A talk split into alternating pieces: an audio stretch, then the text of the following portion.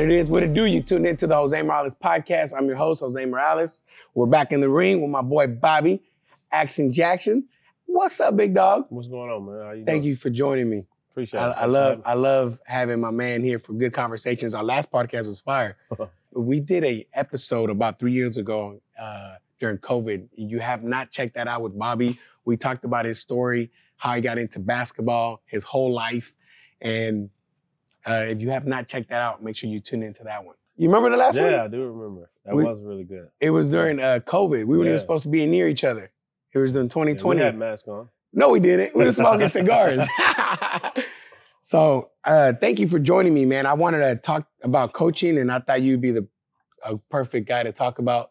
I wanted to talk about coaching from every aspect, from from kids, your kids, to college, to pros, and and what the experience is like, what things we can learn from. And I think you'd be a good dude to talk about this. So thank you for joining me for it. Man, thanks for having me. I appreciate it. Yeah. Uh, first, I wanted to talk about uh, your your new uh, adventure as a coach. You just got with Philly, so I wanted to congratulate you on that. How Thank you. was your first little sting with the summer league in Philly? Man, number one, thank you uh, very much. Uh, it's been a long process. You know, player development, assistant coach, and um, early in my career, I was on the front of the bench, and um, now I'm back on the front of the bench. And uh, actually, it's been a great process, right? Understanding what Nick Nurse wants, right? Um, he's really smart and uh, understands the game, um, terminology. I got to figure out um, the delivery, um, but going into it with open open eyes and the, the willing, the ability, the willing to learn Yeah. and adapt to a new situation. I've been in Sacramento for 23 years, so going going to the East Coast is, is going to be something new for me. But I'm Mm. I'm looking forward towards the challenge. So it, it, it's it's different because you're not in SAC, but how about being with all these other coaches that you have been with? Because obviously, being here, you were around pretty much the same system, right? Yes. So how was it going into a whole new? Was it? Were you uh, excited about it? Nervous? What was your emotions going into that? I think I was all all the things that you that you just Yeah, said. all of the I above. was excited. I was nervous. Um, meeting new people. Um, trying to understand what Nick Nurse wants from me. Yeah. As an as a top an assistant. Um, and I think there's still room that To- we got to work on and grow from. And we've only been together for like ten days. Yeah, Uh, but I think he's a perfectionist. Yep. Uh, you know, he that's a good thing. he expects the, the best out of you. Um, I did. Um, it was uh, a little uh, shocking, you know. I think me leaving Sacramento, I was comfortable, Yeah, right, and and and not understanding what the the full spectrum was going to be like when I stepped into it. Right, a lot of a lot of responsibility. Um, so you know, being an uh, ex head coach, uh, you kind of like got guys that do a lot of stuff for you. Mhm. Um, so now I got to do all the work, right? And I was kind of like, back to the bottom. yeah, I was, I, I had to be thrown back into um, The mix. the, mix. Yep. You know, doing a lot of film, making sure I had my work, um, everything done on time, but also understanding what Nick wants, right? Mhm. And understanding his philosophy, his terminology. Um, Do you guys it- have a lot of communication? Yeah, we do. Yeah. we do, uh, and I think we're still trying to learn each other, right? And, and it's going to take time, Yep. right? His last two assistants that he was with, he's with him for almost ten years, so they kind of knew him like.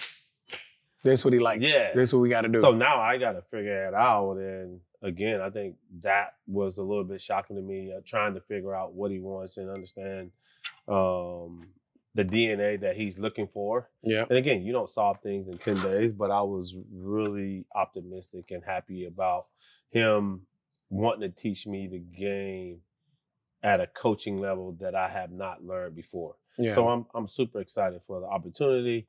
I'm happy to be in Philadelphia and I think, you know, this year is is nothing but big things to happen for uh, the Philadelphia 76ers. Yep, for sure. And we're gonna talk about it more. Uh, we're gonna dive more into that later about how it all came about.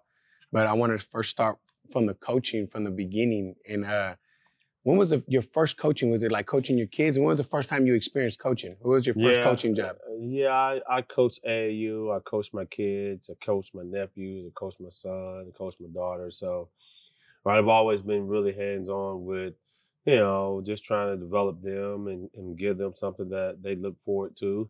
Um, and it started probably with my nephew, my ne- my nephew Chris first, right, and then you know my son Kendrick, and then the girls.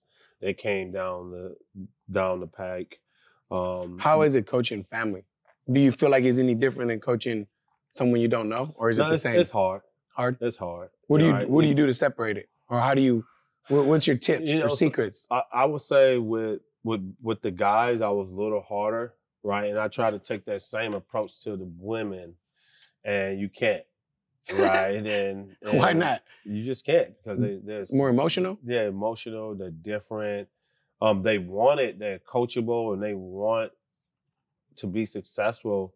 And I think the battle that I had was right understanding how to get them motivated to do things the right way instead of yelling at them Yeah. right and you just can't like you just you had to take a different mindset some you can yell at some you You couldn't can't.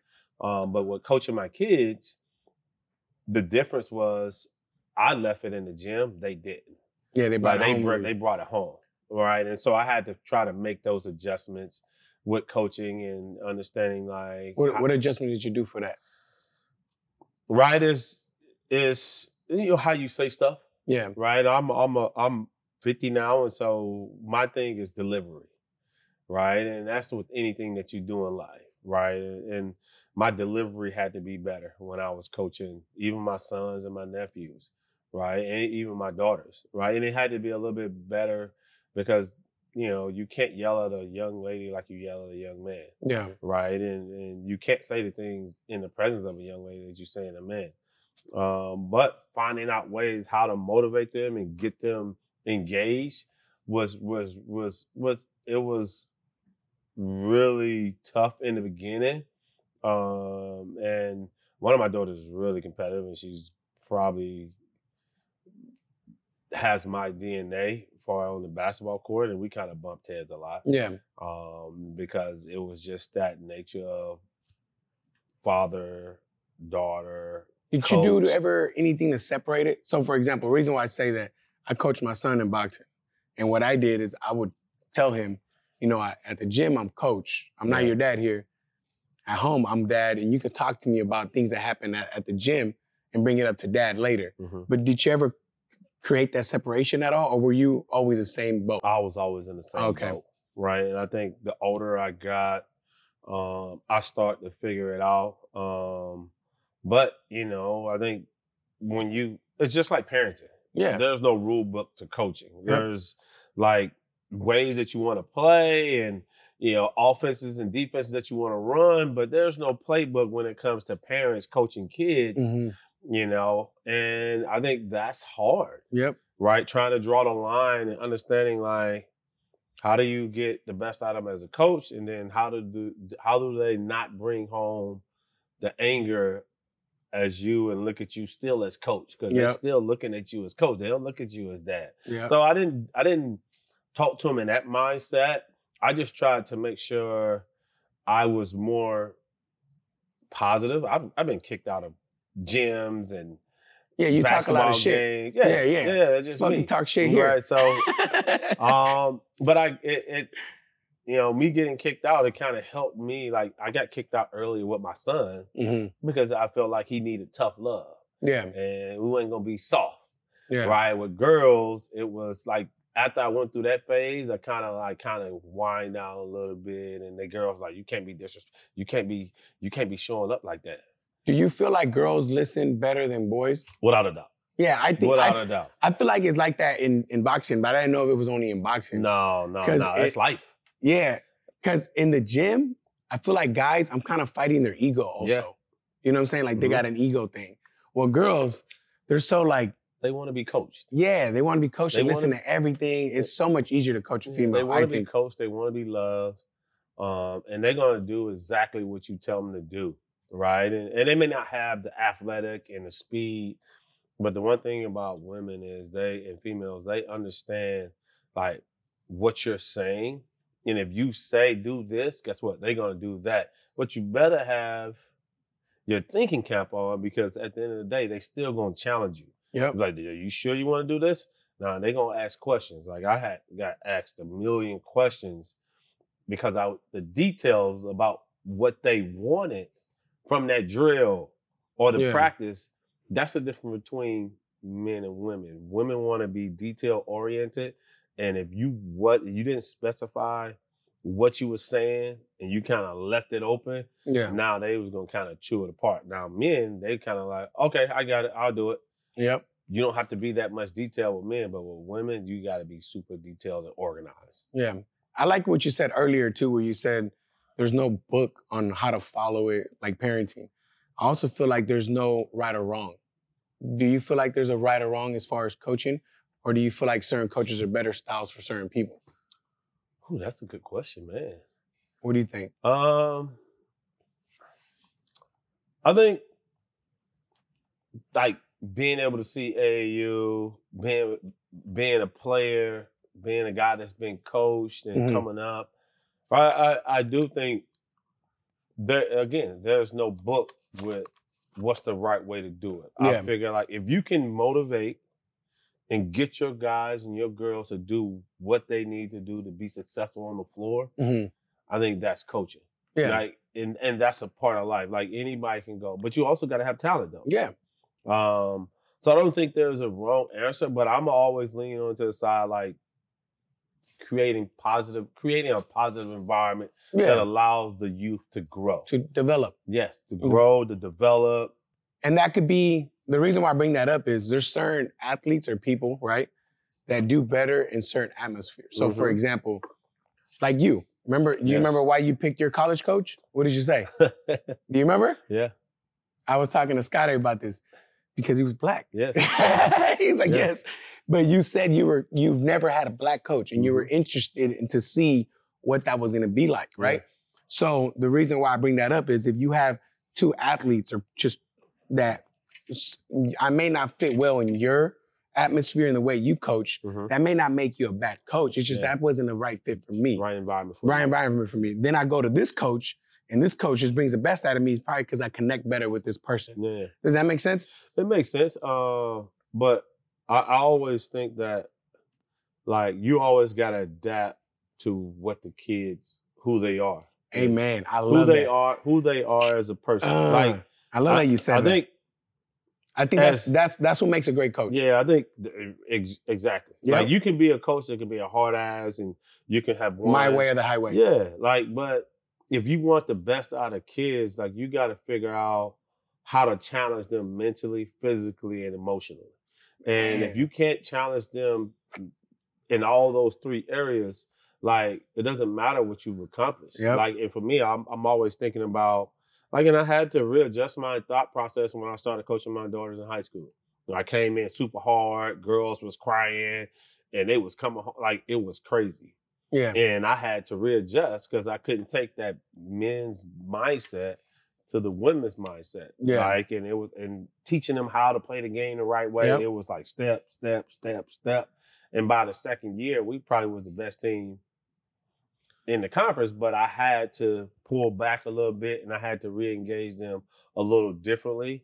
Uh, but it's all about how you re-engage your kids. Yep. Like you can I can bark all I want, but if I'm not this kid is not being He needs help Motivated. this, that. yeah, like that's not the right way to coach. So I think as an amateur coach and as a college coach, I think pros is a little different. Different. Yeah.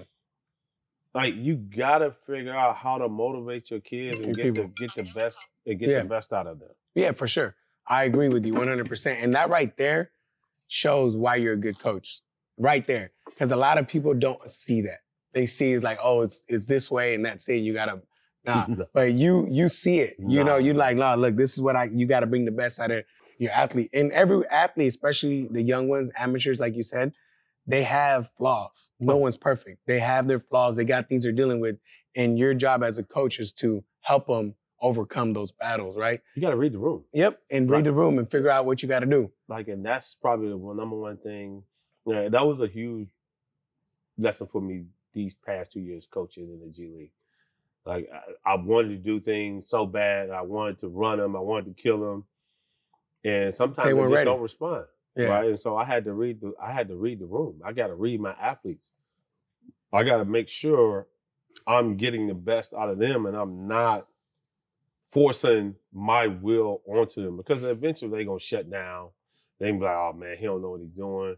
Right? It's gonna be like a it's gonna be a back and forth yeah, um, tug of war battle. So for me, I always say it like you got to read the room. You got to read your athletes. Um, and I'm more on the positive side now.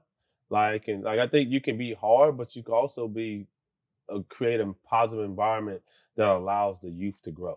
Yeah. What's a good trait do you think a coach should have? Like, what's something like you, a good trait you think a coach should have? If you're a coach, you should have this sort of trait. What do you think it is? I think you got to be just like we ask guys to be coachable. Mm-hmm. I think as a coach, you got to be coachable. Yeah. right? And I think understanding like hard work, right? You can't know it all. Like Yeah. I hate guys that think they know it all. Yeah. Like so, be coachable, right? Yeah. And, and that kind of applies to the athletes and the coach because I think when you talk about being perfect, like it's kind of hard, right? And I kind of live in that world where like I want to I want to be known for a lot of me working my ass off, right? And me being understanding, uh, me me being knowledgeable about the game of basketball, but also me being a great people person. I think Mhm. communication is huge, Yeah. right? So there's a lot of things that I can point to, um, but I'm gonna say coachable. Coachable. Like, yeah, like be willing to learn. Yep. Be willing to accept your errors and be like, I need to change this to, Yeah, to man. better help Without my doubt. athlete. Yeah, Yep. without a doubt. What do you? Uh, there's another thing I want to bring up with you. Do you feel like your your coach, like if you're a, a dad and you're gonna you're looking to put your kid into a sport, when you're looking for a place to put your kid in, are you looking for a coach that's good at what they do coaching, or are you looking at are they well rounded as far as a good person and mentor and so forth? The reason why I bring that up is in boxing, there's I see, I don't know if it is as popular in other sports, but in boxing, you have guys that are really, really good boxing coaches, but then they have all these other things that are bad that influence their athletes where now they're smoking weed with their athlete. Now they're doing this and that with their athlete. But technical wise in boxing, they're great, great boxing coaches. Do you think that should matter or do you think no? What, how do, what's your take on that? Yeah, I think that that would probably be a hard no for me. Yeah, right. I, I don't care how good of a boxing trainer you are. Like if if you're influencing the athlete to smoke weed and to drink, I think that just that's that's gonna it's a downfall for the athlete. yeah. Like so for me, I'm gonna kind of stay away from that environment, Mhm. right? And I think I think with anything that you do in coaching, like there, you got like there's gonna be, you can be known for for two things, right? You either work hard or you lazy, Mhm. right? And I and I think that applies in life, right? You're a good guy or you're a bad guy, Yeah. right? So um, you communicate or you non-communicative. Like I think all those those two things come to you in life, and if you don't really understand the magnitude and the effect that you have on a young athlete, like now you're leading that guy down the wrong path. Yeah. Like, and for me being in this in this world, like I want to, I want my kids to be surrounded by positivity and not negativity. If Yeah. you can't bring positivity to my kid's life, or you can't bring positivity to my life, like I don't need to be around you. So I think a lot of parents need to, like, some of them want, well, he's the best trainer, he's doing all this, he got all these guys, but is he really helping your kid develop? Number one, as a man or Yep. as a woman, on and off the floor Yep. right? He may be getting your, he might be sparking your mindset in the boxing ring, but what are the things that he's teaching him to go, that's going to set him up for life, Exactly. right? And that sometimes that's made that's where the failure comes in because a lot of these trainers bring a lot of negative vibes and a, a lot of negative energy into these young athletes' lives, and now they're headed down the wrong road. Same one. I agree. I agree. And, that, and sometimes it's not necessarily um, drugs or anything like that, but just energy, like you said, negative thoughts, negative energy. Do you feel that changes, uh, or do you feel like that's the same as you get older in the pro level, where you, if you have a coach that's very negative, your athletes, the atmosphere is negative, do you feel, You are you- a product of your environment. yeah, right? I'm a huge believer in that, right? And and right, I think you can have your own mindset and how you think, right? But I think being in an environment Mhm. where it's it's super positive, right? I think a, a lot of athletes is going to take a lot of positive results from that. Yeah, If you're in an environment where it's super super negative and super critical, like guess what you guess what you do. yeah, for sure. It's just like you know growing up as a kid.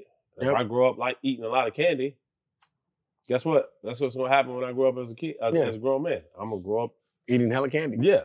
So I, I just think you are a product of product of your environment, Yeah. right? And um, but I do think there you can write rewrite the ship, right? For and, sure. and make a change because I think everybody makes mistakes, and that's what life is about. Like you make that mistake, just try not to make the same mistake over and over again. Yep, for sure. What did let, us talk about your uh, basketball academy. So, you have a basketball academy. Tell me when you started it. What made you get into it? What made you want to do that? But it's just, you know, I got into it three years ago. I got approached by BTS, Larry Hughes, and Chris Paul, and um, about opening my own basketball academy. And, and we kind of talked about it. You Yeah. know, how would you create your academy here at the boxing, uh, at Jose Morales uh, Academy? So I, yeah, I just, I, I love basketball. I love teaching. I love developing. Yeah. That's probably the one thing that I love doing the most Yeah. outside of coaching.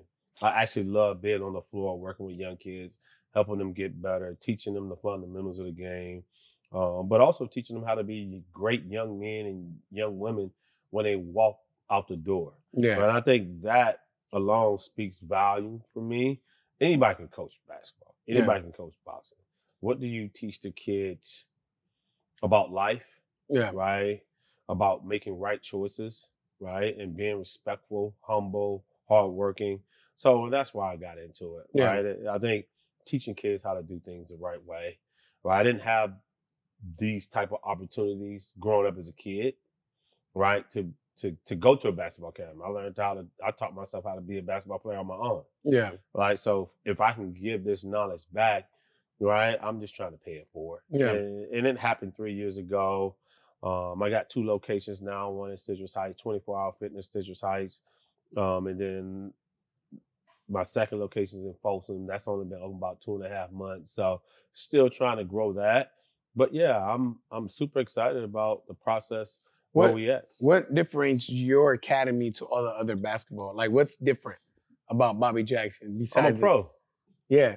I know. I- I, know. I, we know you're the shit, but what Yeah, what, but- what what do you do in the academy that you think Uh, is different?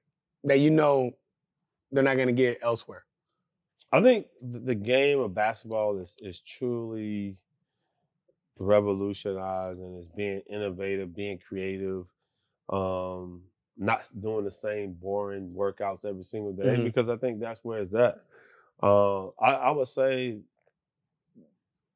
just me being there and you know my attention to detail Yeah. working on the fundamentals, like like getting quality reps in, like but stopping the kids. Like if something's not they're not doing the drill right, stop them, make them repeat it. Right. And I, I think you can form a lot of bad habits by just doing Over and over. over and over and not getting a lot of quality work. I'm more quantity over I'm more quality over quantity Yeah. right? And I think that's something in life for me. I wish I would have known that earlier because I just went to the gym and I just shot and just shot and I just shot. Like just break down the game to its simplest form. Yeah. Whether sure. it's your footwork, whether it's your shooting mechanics, whether it's your passing. I think everything in life, especially in sports, like it can be broken down, right? And, and broken down to its simplest form that's going to allow you to be successful on the floor. Yep. What's your demographics? Is it like little kids, teenagers, a little bit of both, or what do you think you got more of? I probably got more fourth through eighth grade. Okay. right? Uh, high school, a little different because everybody thinks they're They're the shit already. yes. They're an Uh, A, yeah. So, but I love. I got K through third, fourth through eighth, and then high school. So my my my K through third and fourth through eighth is is the more kids that I have, Yeah. right? And they are the ones that's more eager to learn and eager to listen. Um, but they come in with the open mind of getting better every single Mhm. day, and it's a challenge to teach them the game the right way. But that's all we sign up Yeah. for, right? It's just breaking the game down bit by bit, compound by compound. That's going to allow them to, to develop on the floor. What's your vision? Are you looking to grow into multiple locations? Are you looking to grow just those two? What's your vision with the academy? Yeah, I, I want multiple locations, um, but eventually I want my own spot. I Yeah. my own. I haven't had my own facility, um, but yeah, right now is to get as many 24 hour, get into any many 24 hour fitness locations as possible. Right now we in two, um, and hopefully we can get um, tie up the whole Northern California and, and just monopolize this market. But eventually, I would like to have my own gym, my own space um, that I can call home and And you know from there. who, and go from there, right? Yeah. And I think that's the big picture is figuring out how to manage and grow your brand where it can continue to sustain this stuff Yeah. for years and years to come. I've had multiple parents and kids from here that went to your academy and they've all said great things about it. So I know you're doing something right. Well, I I'm parents to. and kids Man, I'm tell me to. both. I, I know it's tougher. What do you think it's easier, or what do you think you do better at coaching the little kids or teenagers? Uh, probably little kids, but I, I I'm probably harder on the teenagers because Yeah. they think they know everything. Uh, but the the good thing about the the great thing about little kids is like they are so impressionable, Yeah, right? And they just want to learn how to dribble. They just want to learn how to pass. They just want to learn how to shoot, right? And I think we're in an environment where everybody want to shoot long threes. Mm, yeah, No, get on, get under the gym and focus on form shooting for like 15, 20 minutes every single day. Then you can step outside you start shooting and start and shooting further. long jumpers. But I always tell kids if you're K through third, like all they doing is shooting from here. Yeah, Just get in the rim and just work on the form Doing it right. Don't- doing it the right way. Like if you can figure this out first, now this makes this comes a lot easier than having to change your whole home. form, your shot trajectory, like because they don't have the body and they don't have the mindset and they don't have the form and the strength to create a great shooting habit. So I like say shoot right here. This the rim right here, stand right there, shoot from the rim. Get your good form first.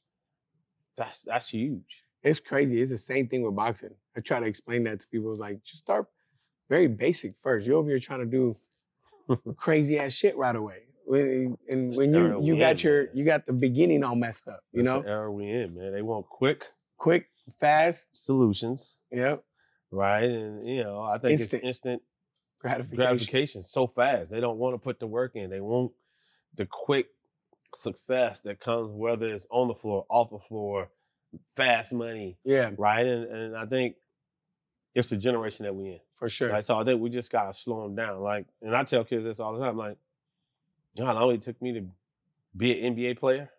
Yeah, You know how long it took me to be a top assistant coach? Yeah, I became an NBA player at 23. I started at nine yeah. right? I retired in 2009, and now it's 2023 Yeah, to being a top assistant. It takes time. Like, and so when people want, man, I want to do this real fast, I want to make a lot of money. I was like, yeah, nine times out of 10, it ain't going to happen unless you hit the lottery yeah. or you find a bag of money somewhere. right. So um, I just think it's the times that we in where kids got to be willing to put the work in yeah, and understanding that it's going to take time to be successful on the floor, off the floor, football, boxing, baseball, Whatever, it takes track, time. whatever it is. Like you got to put the work in if you want to be that special athlete. for sure. How do you? uh, Now that you talked about you know getting an assistant, how did that transition go from retiring to getting on the coaching bench? Like, because I know you were a player development first, right? Yes, How did you? How did that go? Tell us, talk, talk to us about that transition. man. Like so you retired, and then what? I knew I wanted to coach before maybe five, six years before I retired. How did you know that? I just the way I love the game, Yeah. how I studied it, how much film I worked, watched, and you know, just the questions that I asked the coach and wanting to be a part of the coaches' meetings and understanding like defensive philosophies and offensive philosophies and tendencies of the game. Right, I knew I wanted to do that five or six years down the road. Um, but you know, my old GM was like, "You can come right in, you can go right into scouting. We don't have a spot for you as a coach, but come in and learn." And then I did scouting for a couple years, Yeah. and then I had an opportunity to join. Who was I think it was Paul Westphal's Yeah. staff. Yeah, with, with cousins. Yeah, With cousins. and um, yeah, that was an eye opener for me. Why, why, why um, was it eye opener? I want to hear this. It was it was cause we was really bad. Yeah, we were bad. We were really bad. And you know, like coming in the first year coach, not understanding, like I knew what it took as a player, but as a coach is a whole different ball game. hmm Where you gotta study film, you gotta cut clips, you gotta come out with scouting reports, you gotta make sure you watch film with the guys. Like it's an ongoing process. And then you gotta develop. You gotta develop the guys To do to do the work on the what you, floor. yeah, what you guys want. So for me, it was it was a tough process process because I had never been in that situation before, Mhm. right? And and it opened my eyes up to man, this is a lot of work, right? But I was I was open to it, right? Yeah. And I was super engaged about learning and figuring out how to maximize the potential to become an assistant coach. And that's how you got into the coaching, assisting and all that. How, and that's how you landed the head coach job in Stockton. Yes. Because you stayed as, as in a coach, assistant coach throughout the whole time, right? Um, Oh no, because you not were Stockton. I was the head coach for Stockton. no, I mean, but you stayed with the Kings head uh, uh, the Oh, coaching oh, job yeah, for a while. Yeah. But then you left for a little bit because you were doing the the the TV analyst stuff and all that, right? Yeah, I left for a couple years. Uh, uh, well, I actually took a job in Minnesota as a, a player development coach. Went there for a year, year and a half. Then I came back and I did TV for a couple years. And then when Vlade got in, Brought you back on the he coaching. brought- he was like, "We need more ex players on the floor with the guys. We don't have that many ex players around." I was like, "Sure, cool. I would love to do it." And so from there, just you know, I just honed in on my player development skills, learned um, how to be an assistant, start developing my own philosophy, style of play, Yeah. terminology, you know, schemes. How do you get coaches to buy into your? I mean, how do you get athletes to buy into your philosophy? What's what's your? How do you handle that? How do you do that? You gotta know what the hell you're talking about. Yeah. number one, right? And I think, right, and I think laying it all out, breaking it down by component by component, like offense, defense, ATOs, timeouts, making it up in practice pieces. plans, right? Uh, you come in with the identity, like what's the identity and culture I want to create as a coach, Yeah. right? Um, you kind of write all that stuff out. It's a lot of work that you got to do, but I think the really good coaches kind of figure out, understand the, the direction that they need to take. Um, so it took me a while to understand that, you know, and I started creating my own philosophy, my own culture, my own DNA, the style of play I wanted to play. I try to, like, I think you can only kind of do three or four things really good. Everybody wants to do seven, eight, nine, ten. Like that ain't me. Like Yeah. I think, like in the area of basketball, be great at four or five things. Yeah. Don't try to be great at ten. Like trying to be great at ten, now you all over the place. There's too much going on. There's just too much going on. Um, so I try like to break it down that way, Yeah. offensively or defensively. Um, game planning, Mhm. understanding how to strategize. Uh, but I always say this: like if you got good talent, it's gonna make you look like you.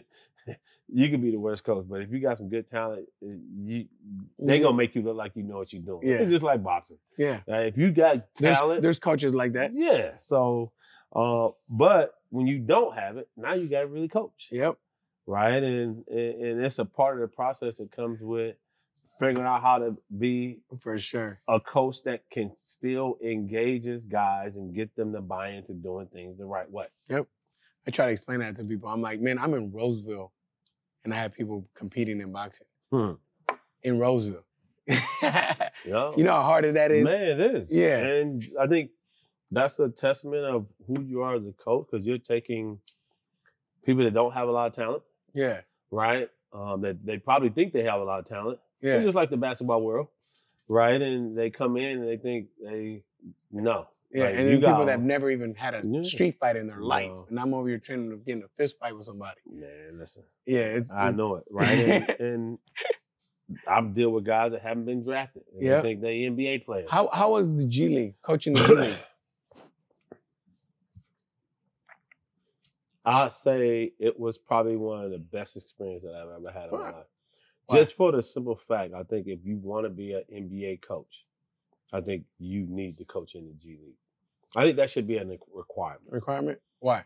because it prepares you.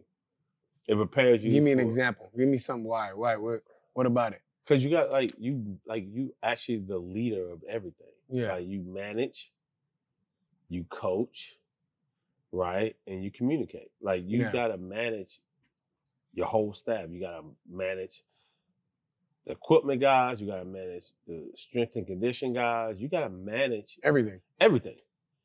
It's gotta be on time, you gotta have meetings, right? You gotta create schedules for the guys, lifting weights, practice times, shots after practice, shots before practice. So for me, like it taught me, it really taught me how to be Organized. organized in the sense of, and I'm not an organized guy, like outside of basketball. Yeah, I know that. and- playing. like I come in here and I'm like, I Late. come to your boxing class, like I'm ten minutes five late. minutes late. Yeah. Practice at eleven, I'm in the office at eight thirty. yeah. right? And and so I think because I knew what I wanted, right? And I think when I know and I want something and I want to be really great at it, I know I have to change my mindset and perspective of how I want to do it, Yeah. right? And and you know, I didn't want I don't want people saying I don't care what people say about me when I walk in this boxing gym because I don't really care. I'm not trying to be a boxer, but I really do care about what people say when I walk into Yeah. the That's yours. basketball arena That's you. right? Because I put my I put poured all my blood, sweat, and tears into it, and I think I want to be recognized for you know number one being humble, hard worker, great communicator, uh, but a guy that's respected throughout the league. But I want to be I want to I want to give young men the opportunity to go make a lot of money and live their lives and be successful with it. Yeah, for sure. Hell yeah. You did that two years, right? Two seasons? Mhm. Two seasons? Yeah. I could definitely see how that would prepare you for for the big leagues. It's you know what I'm saying? It's yeah, different. it's, it's definitely. and it's and How- it's how always did- challenge. How did that convert to? How did you get connected with the Philly? Like, how did that come about? Oh man, I would say about two and a half years ago, I reached out to Nick Mm-hmm. Nurse, and when I took the job, I was like, it was two guys I wanted to talk to. I wanted to talk to Nick Nurse because he came through the G League, and I wanted to talk. To, I talked to Taylor Jenkins, Mm-hmm. the head coach from Memphis, both ex head coaches of the year.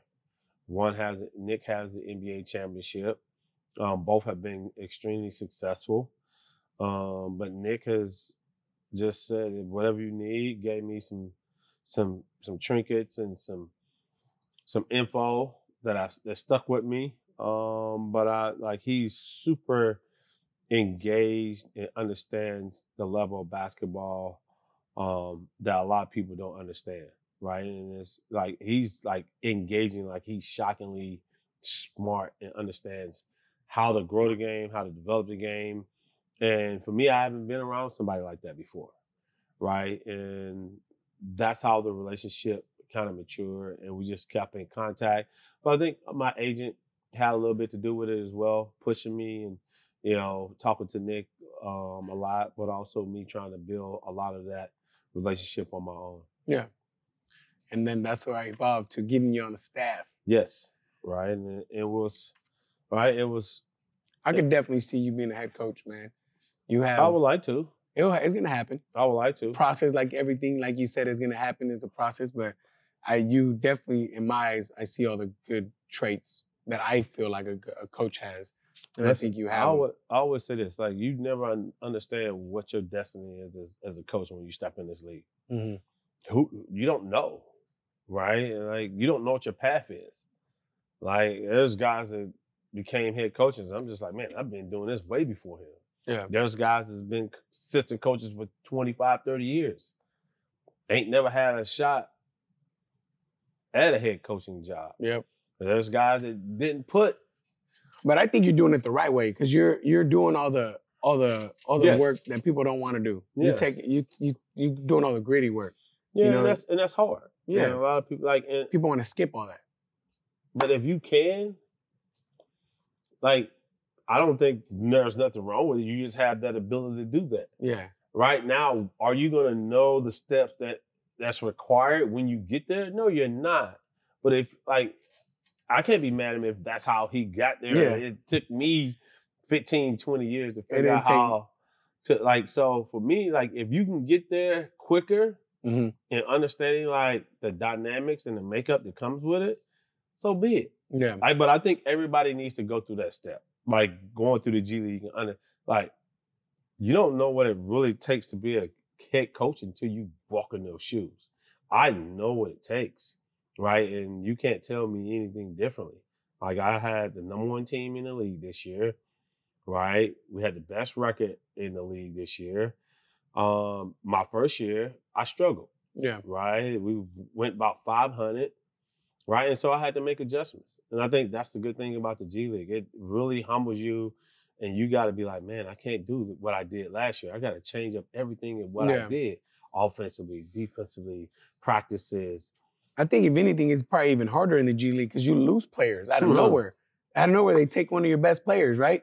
And then boom. Take it for a couple weeks. yeah. So I think that's even harder. That's the hardest. Yeah. Like being, like being able, being able to plan for a game or practice, practices, and you don't know what your roster is going to look like. Yeah. A couple times this year we had right before our games, our two way guys got called. Like and it happened. Like, oh, we taking Keon, we taking Nimi. I'm like, we just started. They're not gonna play there. Yeah. Um, so that was just something that you always gotta be able to deal with. Yeah. Right? I think having good quality players in your team where they're gone, they step in, the other guys step in, and they you, you don't miss a beat Yeah. Everything that's, keeps that, flowing. That makes a lot. It solves a lot of the problems throughout the season when you can have quality guys that can step in and manage the game when your when your best players leave. Yep, for sure. For sure. Man, I think we covered a lot as far as coaching, as far as your career. You talked about the academy. Um, we talked about how you got it, the G League, and now in Philly.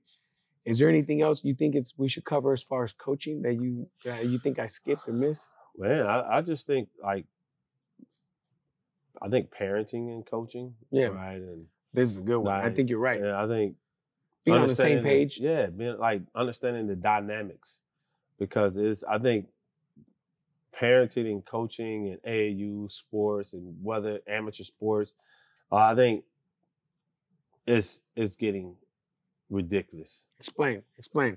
Uh, this is good. I think this is a good one you bring up. Um, Explain this. just the overbearing.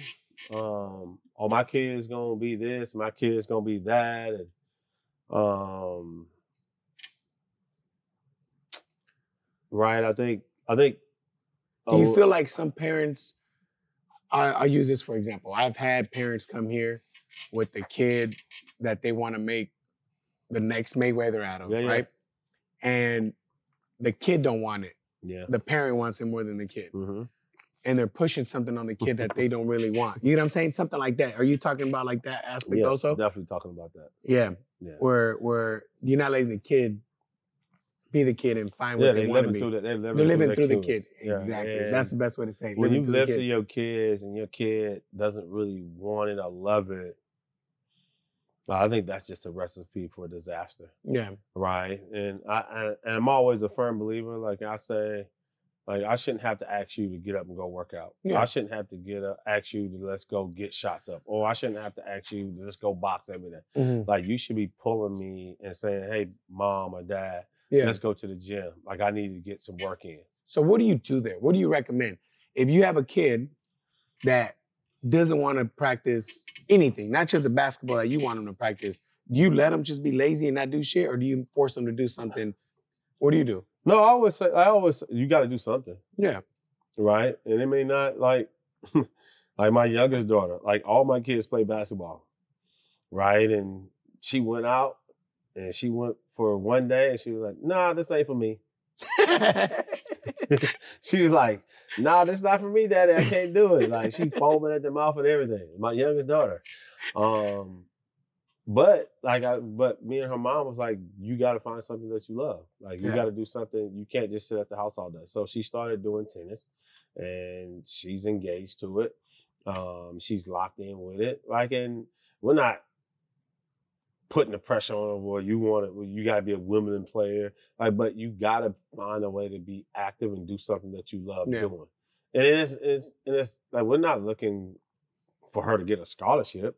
We just want her to find something in life that's going to shock her, give her a joy, but also fulfillment in life that's going to allow her to be successful yeah. right? And she's watched her all her siblings play basketball. She's She's been in the gym tired of it. since yes, she's been in the gym since she was a little baby. So now It's not fun for her. it's not fun for her. So, um, but I'm like, I'm gonna tell you, like, just find something that you want to do, but you can't not do anything, yeah. right? And whatever it may be, just can't sit at home all day. We got to find things that's gonna shock your mind, shock your body, but give you some sense of joy that's gonna give Mm. you some pro- productivity when you wake up every day. Yeah. That's a good one. I can see how you, like you got to find something. It don't got to be what I want you to do, Yeah. but you got to find something. How do you get on the same page with parents? What do you do? And first, do you have a close practice or open practice? Like, do you have parents watching or is I it- have I have like with my Stockton team, I mm-hmm. had open practice. Open you practice? Can, you can come by. I've had plenty of teams and plenty of college guys come by. Like so, I I like them to see. The How about- pace. How about with your basketball academy? Are the parents allowed to be sitting there watching? Yep. Okay. How do you handle? Uh, do you have conversations with the parents about how engaged they are during practice, or Yes. what do you do? What do you tell them? Yeah, um, I tell like before they even sign, just let them know like once your kid steps in the door, just know we got him. Mm. Right? We like because you know a lot of kids be like this. Yeah, looking at the parents. every time they do something wrong. And for me, is you signing this contract to let me coach your kid. You sign this contract to let my developers coach your kids. All right. And I think it's the reason why you bought them here. Yeah. Right. If you don't want to have that mindset, you should go train yourself. Yep. But I think when you bring them into an environment to allow somebody else to train you, they don't you don't they don't need to be coached by somebody else. Yeah. And I find myself in that situation sometimes with my daughter. Right. And um You get- but I I have an opinion about something, but sometimes it's like not the best opinion. And she'll check me like, I didn't need you to say that, Daddy. I just just come here to support me. Yeah. Right. Sometimes you just need to hear that as a parent. Yeah. Right. And uh, hopefully they, they grow in that environment and allows them to be successful. Right. Because as parents, we can be we think we know everything. Yeah. We think we see everything, right? And I don't know shit about tennis, right? Um, but I can tell you, I catch on quickly. I catch on quickly. I, I can see you having a hard time staying quiet.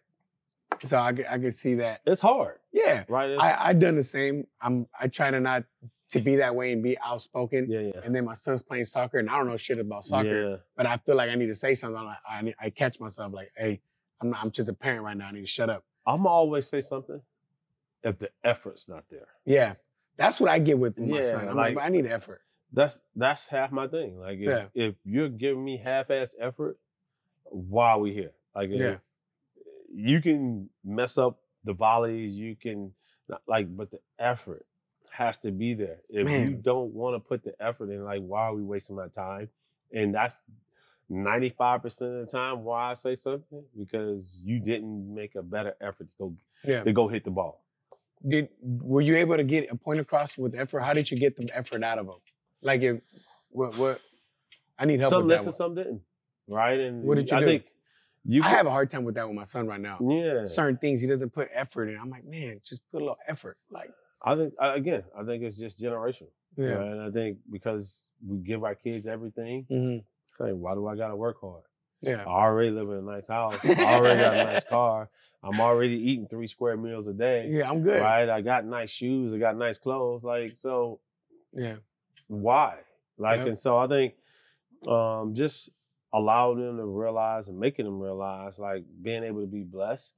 Um, but it's not the right way to go about life. Yeah. Right. And I think if you take a lackluster performance and you don't put your effort into it, it kind of follows you in life.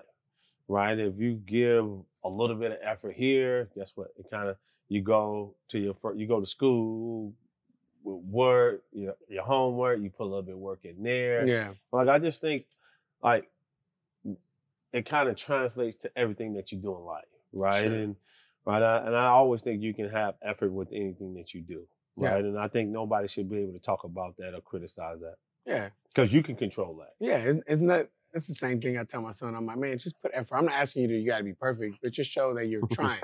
just try. Just fucking try. That's it. Yeah, man. because it's definitely frustrating for sure. Um, next thing, now that we're on the parents and and coaching and all that, how do you how do you handle a parent that's not on the same philosophy as you? Do you tell them, hey, you know what? Go somewhere else? Do you try to engage with them and try to get them to believe and see what you're seeing? Or how, how do you handle that? So if I come here and I'm I'm I'm a little bit, we're not on the same page. Do you try to get me to see your vision or you cut it off? Hey, you know what? Go somewhere else. How- how yeah, you- uh, that's a hard one. I ain't never had that. yeah. I deal with that a lot with boxing. Yeah, I ain't never had that. I think you know. I think you being in a situation that you you- that you're in, I think you gotta have a level of confidence and a level of security within yourself, and the parents gotta know, like coming into this gym, like that don't fly, Yeah. right? Either you can you can take them somewhere else, or you can be quiet and listen to what we got going on. And I'm- I'm not trying to say I know everything, but This is how this is my this is how I do it. yes, You don't like it, find a new place. Yeah. I mean, nothing wrong with that. Yeah, it's not. Nothing. Nothing. Nothing. wrong. I, I don't want to sit here and talk to you about how I'm running my business. Yeah. Like you signed a contract. You know what it is. Like, Yeah. so I'm not gonna go back and forth on you telling me, oh, what he should work on or what he should Yeah. be doing or what he she should be doing. Like, all right, like if you feel that way, go train your kid yourself. Don't Yeah. bring him here. Yep. Like, I don't need to explain to you what we're doing. Like, if, once I start explaining, I, I'm not an explaining type guy anyway hmm like especially to like I like you're paying paying customer, but I don't give you the right. I don't give you the right to tell me how to run my business and how to train your kid. I think some people want that though. I think some people are like, look, I'm paying you. You gotta meet my Yeah, my needs. They see it like that. Nah. Not everybody, but Nah. I've had dealt. I have dealt with certain people Nah, that are like that, where they're like, well, this this is how I see certain things. You know what I'm saying? really? not common, not all the time, but I've had, for example, ex- I'll tell you a little story. Like I've had situations where, where, and, and at the end of the day, this said a lot about the parent than anything else. Because I had this parent, and I'm gonna switch the scenario just so, because if I tell you these details, you know who I'm talking about. But Asian guy has an Asian daughter, right? And he wants her to be the world of everything, right? Uh huh. and he's complaining to me that I don't have a connection with her like I do with with these other boxers. And he's saying, I think you, I, I want to see you connect with my daughter like you do with this boxer and this boxer. And he's, like, I think it's because they're Mexican, right? right? No, check this out. Check this out. And then, uh, and then while he's saying that, while he's saying this to me, I'm standing right next to Amy, and Amy's, you seen Amy? Yeah, yeah, yeah. White girl, Right, blonde yeah, hair. I'm like, yo, do, do I not have a good connection with her? Because she's not Mexican. I'm like, I don't understand where you're getting this from. And and and and but the reason why he was saying that is because he wanted me to to to um take his daughter and do this with her and do that with her. I'm like, dude, I don't have time to do all that, bro. and and not no, not just that. It's just your he, he didn't get it is that your daughter is eight years old Oh and God. there's not that many girls that compete at eight years old. So to get a competition for an eight-year-old girl compared to an, an adult girl is a lot easier. So he took it as I'm just choosing not to let your girl compete, and I'm okay, and I want everyone else to compete. In his eyes, he thought I was picking and choosing, but it's But not eight years old. exactly. Who's eight- she gonna fight at eight years old? Yeah. See, so it's so sometimes I deal with situ- situations like that. That's one of them Oh wow. where parents are kind of like they think I'm I'm picking and choosing who I'm working with, and that's why setting up the levels like I do here. Mhm. With it makes it very black and white. I ex- I expect this out of you. You do this, we make it happen. We go on to the next. What thing. is the normal comp compete age that they should start at? honestly? Well, USA boxing, the rules is eight years old. Really? Yes, anything below eight, you can't. They are competing at eight years Eight old. years old. Yes. Now that's when they can compete. Now That Isn't means you- way too long to be getting hit in the head. Yeah, but they're going one minute and they're not really. And, and to be honest, I feel like it's the best to start competing at a young age because there's nothing another eight year old can do that's going to seriously hurt another eight year old. Yeah, well, you get what I'm saying? So it's with actually, the gloves. and- yeah, and headgear is a lot Yeah. safer. So I'd rather have my eight year old box at eight years old than Mhm. 17 years old, to be honest. So off the rule book, eight years old, you can compete, but that doesn't mean you're going to have a competition because now you still got to find a dancing partner. Now we got to find another kid that's eight years old that weighs as much as you, that has the same amount of experience as you. Wow. And to find boys is easier, but to find girls, there's not that many eight-year-old little hard. girls Yeah. that are competing. And that's what some parents don't understand. And then they feel like I'm So what was your solution to it? my solution to that one, I talked to the parent. I, I literally, I literally looked at him and said, You're saying in a in, in a nice way, you're saying I'm racist, that I'm only working with Mexicans and and not Asians, right? So what I did is I said, I looked at Amy and I'm like, she's not Mexican. And I I and I do a whole bunch of things with her. Yeah. Same thing with Levi. Levi's black. I do Yeah. a whole bunch of things with him. Yeah. All these other, I have a, a mar- I don't everything think here. you're racist. Yeah, you know what I'm saying? I'm like. I've, been like around, I've been around you for a long time. I don't think you're racist.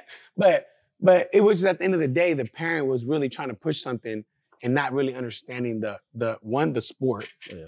And, and the way everything works, and they're pushing the kid to do something and that they didn't want to do. Even the kid didn't want to do it. I think being on this platform, right? You know, as you know, teachers and educators. I think number one, bringing the parent into the world and sitting them down. And some parents need to be talked to, Yeah, right? And, and For sure. yeah, sometimes you can be like, man, get the fuck out of here. Go, you know, like. But I think some parents need to be educated about the parameters that comes with amateur sports. Yeah. Right. And, and if they don't get educated, guess what? They continue that same cycle, the same mentality. over and right. over. And then it kind of hurts the kids. So I think Yep. sometimes you can hurts like, a kid yeah, for hurts sure. the kids. in development. I noticed one thing that that help if the parent is watching and the parent's nervous, suddenly the kid's hella nervous too Mhm. because they're seeing their parent. And then also some parents can't handle their kids getting punched, Yeah. right? And they're they're like, oh no, I don't want him with him. or, "Ah, da, da, da." They're like panicking. I'm like, man, you gotta chill out, Yeah. chill out. So yeah, it's definitely definitely a challenge. No, that's but that's a tough sport though. Like to be punched in the face and have on gloves, like that's that's tough for a parent to be like, ooh, for sure. ah, ooh, you know. So it's tough, man. And But- you know, you should know that before you bring them here, yeah, right? So but they don't know. They look at it on TV and video, and like, No, I "Ooh, I want my kid to do that. Yeah, but you should know that punching comes with the sport before you bring it here. Like Yeah. you should know that if you're signing up your kid for boxing, the chances of them getting punched is pretty It's high. be- uh, it's gonna be pretty devastating. yeah. right? And you know, right? And I think that's like your world is is way different. I mean, just because like when parents walk in my gym, like they just sit there, they just be like this. Like and they be in awe of like, oh, I didn't know he can do that. Oh, I didn't know she could do that. Um And you probably get parents that use it as a babysitting thing too. Huh? Mm, Drop God, it off and they're gone. third. And then they're gone. but huh? good thing about it is only an hour. So you you can't be gone too long. Um, so right, um, I think that it, it's a good tool to have, but right, I think parents, some of my some of my I got really good parents that come in and they just drop the kids off. Some stay, some leave, um, and some look for the development. Right, some some of the kids be like this, like every time they do something. Um, and I, I have no problem with that. I just don't want the parents yelling and c- walking on the floor when we're teaching class. The Yeah. parents know, like, stay there. You can teach from afar, but don't be yelling and screaming and distracting your kids and getting them to pay attention to you. For sure. Yep. Yeah.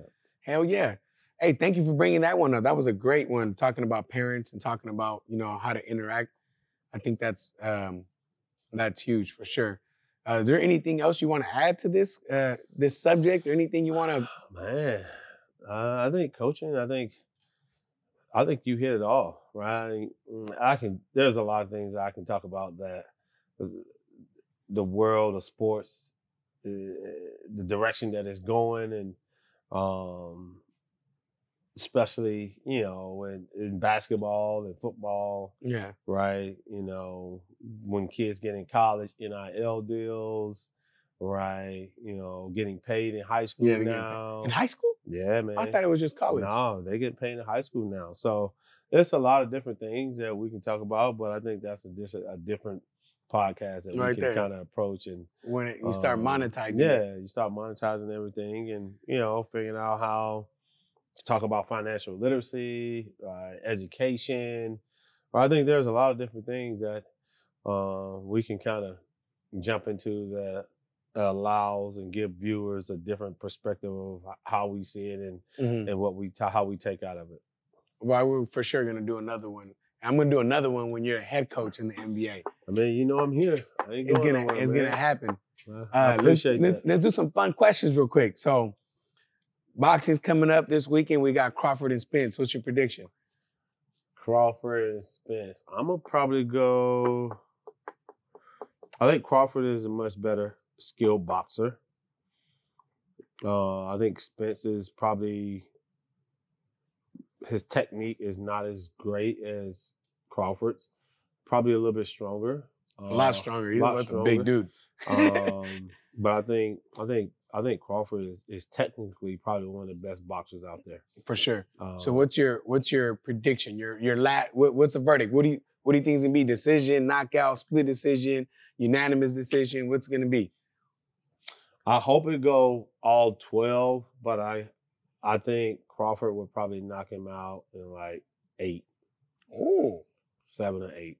damn. All right. I love Crawford. He's my favorite boxer right now. What you got? I think Crawford wins. Um, I think Crawford's very technical. He's very smart. He Mhm. takes away everything you're good at. You know what I'm saying? Yeah, He he he studies you and he eliminates all all your good things. He takes them. So I think he wins based off of that.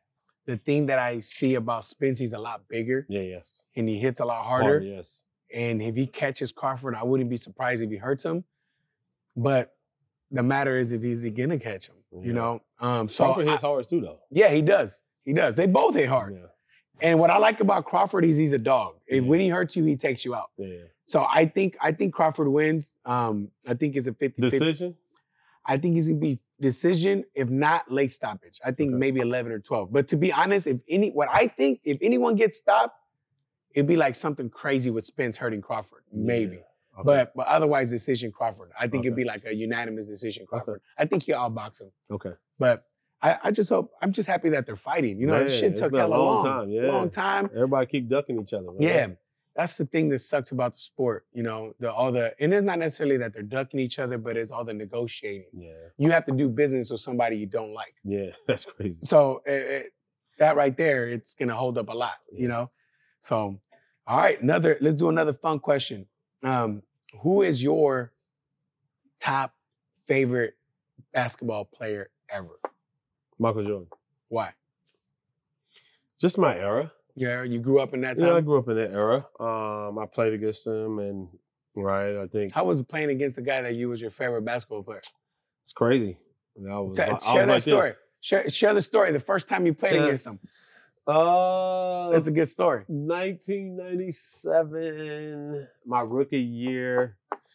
Um, this is when they was 72 and 10. And man, they came into Denver. Uh, I'm like in like I'm like this, Starstruck. starstruck, like in awe. Um, had a bad game. Had a really bad game, and after the game, I Mike, like I was actually waiting to talk to him after the game. And he was like, What was wrong with you tonight? I was like, Man, I'm not gonna lie. I was starstruck, bro. like I'm I grew up, I like I've watched you my whole life. Uh, you know, I was a huge fan of you in North Carolina and the Bulls. Right. I was just like in awe. I like I couldn't believe I was on the court with you. And like he was like, listen, our game plan was to come in and shut you down. Like, and we did that. I said, he said, from this point on, you put your clothes, I put my clothes on just like you put your clothes on. So don't come in here looking at me or anybody else like, uh, I said, at the end of the day, I at the at when I had that conversation with, I've never had that that Ever again. ever again, Yeah. ever again. So it was one of those moments in life where you just like, like you just in start you you're in awe, Mhm. right? And the reason why he's one of the greatest players, why he is the greatest player to ever play a game, right? He's six NBA championships, um, eight, 15, 16 year All Star, Defensive Player of the Year, MVP. So, right, four time, five time MVP, right? So, you know, the list goes on, right? And I think eras, everybody can talk about eras, and I think that's a good thing about saying who to GOAT, right? You- People of LeBron's era to say LeBron, people of Kobe's era to say Kobe, people of Wilt Chambers era to say Wilt like it's, it's always a great debate. I don't think there's a wrong answer, right? I just think you know it's it's it's great for debates. Yeah, for sure. Was there ever a time where someone was starstruck when they played against you or anything like that with you? Nah, No, never. not like- that I remember. No? yeah, not that I remember. Uh, how do you? I I'm gonna bring this up now that we're talking about it because I see that a lot in boxing, where we'll go spar or we'll go train or we'll go fight somewhere, and my athlete or other athletes are ah because they see somebody they saw on TV and then they fight different because of that. Do you think um, it's something that it's it, you gotta get rid of as quickly as possible, or is that is there or is there something that there's nothing wrong with that? No, I think you gotta get rid of it, is- is- especially when you're competing against these people, right? Yeah, as, as fast as possible, Yeah, right? And I think it, it helps you become a little bit more successful, right? And, and I think is there's a there's an energy um, that you focus on when you get in the ring, and it's not a positive energy. It's Yeah. a, oh, I want to see if he's looking at me. I want to see if I can showcase my skills. Yeah. and and then you give the person res- too much respect when Yeah. you're like that. You you can't give them respect. No, you you gotta be can't. like, this is my house. I don't care who you are. right? And that's just how the world works, Mhm. right? And you know, especially in boxing, you got to be kind of like you're in the ring by yourself. You got to kind of be locked in and Yeah. not having any outside distractions. Yeah, and I no think doubt. the smallest thing can get you knocked out or Yep. get you beat. So I think having that focus and being like, you know what, I see him, but I got to handle business. Yeah, Um, I think it's just something that like you just gotta like whether boxing, the boxing ring or the basketball court, or the football field. I think athletes go through it all the time. That they watch people that they grow up with, and then they step on the floor and be like, "Oh, oh man, yeah, can't believe it." So I think it's called nerves of steel. You Yeah. got to kind of figure out how to have those nerves of steel for and, sure. and be able to deal with right the the professionalism and the stardom that comes with the sport. Yeah. I had an Instagram question for you. Someone asked me, they wanted me to ask you, what do you like about golf? what do I like about golf? I love what don't I love about golf? So- um, hitting the ball straight every single time, right? And I think when I started twenty something years ago, I think I always was trying to figure out how to be competitive on the golf course. I found out a way how to be competitive on the basketball court, but I wanted to find out a way how I can be competitive on the golf course where I can try to become the best golfer um, that myself allowed myself to become. Yeah. Right. And it's just trying to be consistent, hitting the ball from the tee box, hitting the ball from the fairway, chipping and putting. Like I've always tried to figure out ways to manage the game the right way. For sure. All right, cool. I think that's all the questions uh, that I had on as far as random questions. Um, how can people stay connected with you? If people want to connect with Bobby, how can they follow you? You got a Twitter, Instagram. Man, I don't even use Twitter no more. I have it. What is my Twitter handle? I think it's the Bobby Jackson. This is my Twitter handle. Handler. Handler. What is it? Ha- handle? I think it's Handle? handle. Yeah. Handle. Yeah, Yes, handle. What's your Instagram? My Instagram is uh the Bobby Jackson 73. All right. Cool. All right. Holla at me. Yes, sir. I'm locked and loaded. All right. Now the uh, last thing Um, this one's actually going to be aired after the fight, so people are going to see this and they're going to see if our predictions were right or wrong. Okay. So uh, we're right because we both got Crawford winning. We're Yes. right. Watch, mark my words. We're right. Um, thank you so much for joining me, brother. I appreciate you. Thank you guys for tuning in. We'll be back in a couple weeks with another episode, and we out. Boom, deuces.